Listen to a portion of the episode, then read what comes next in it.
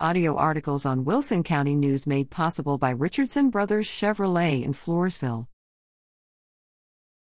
Swing for LV Softball Hit a Thon at Home Run Derby.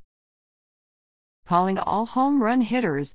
If you think you can hit the most home runs, join the La Vernia Lady Bears softball teams at their second annual Hit-a-thon and Home Run Derby on Friday, January 28th from 7 to 9 p.m. Drive out to 375 CR 340 in La Vernia and meet the members of the team and swing to win. $10 will get you 10 pitches to see who hits the most home runs. Winners will receive a prize. All ages are welcome to this family friendly event. This annual event serves as the team's only fundraiser.